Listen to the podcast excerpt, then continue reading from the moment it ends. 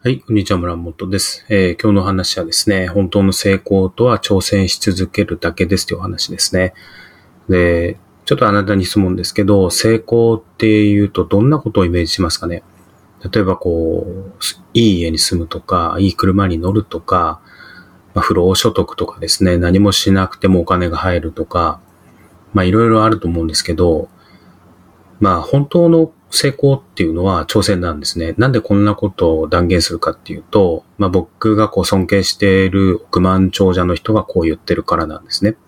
ですから、すごい間違いないんじゃないかなって思ってます。僕が言ってるんじゃなくて、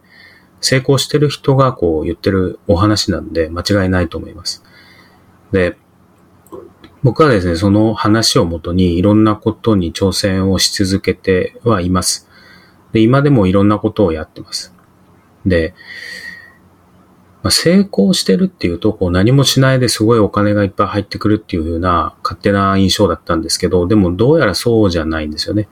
で、実際何もしなくてもお金が入るようになると暇で暇でしょうがないです。で、暇で暇でしょうがないとどうなるかっていうとうつ病になったりとか心の病とかですね、なんかおかしなことになっちゃうんですね。ですから、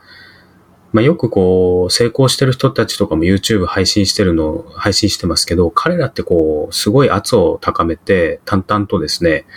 まあ、毎日投稿ではないんですけど、まあ、すごい頑張ってですね、もう年に何百本とか動画アップロードしたりとか、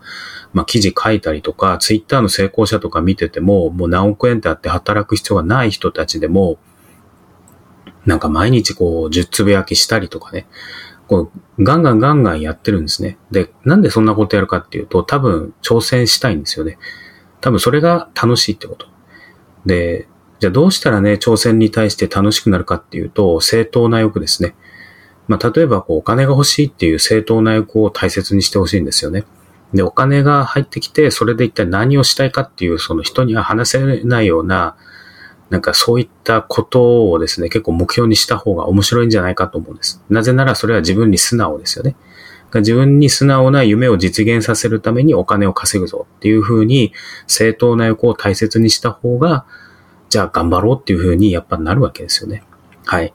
ですから、まあ、本当の成功っていうのは、カタカナの不労所得なんだっていうことを覚えておいてください。そして、えー、じゃあ、動き続けるために自分の、えー、何ですかね、こうなりたい世界とか、ちゃんと明確にして、えー、正当な欲に従って、えー、やってみてください。そうするとね、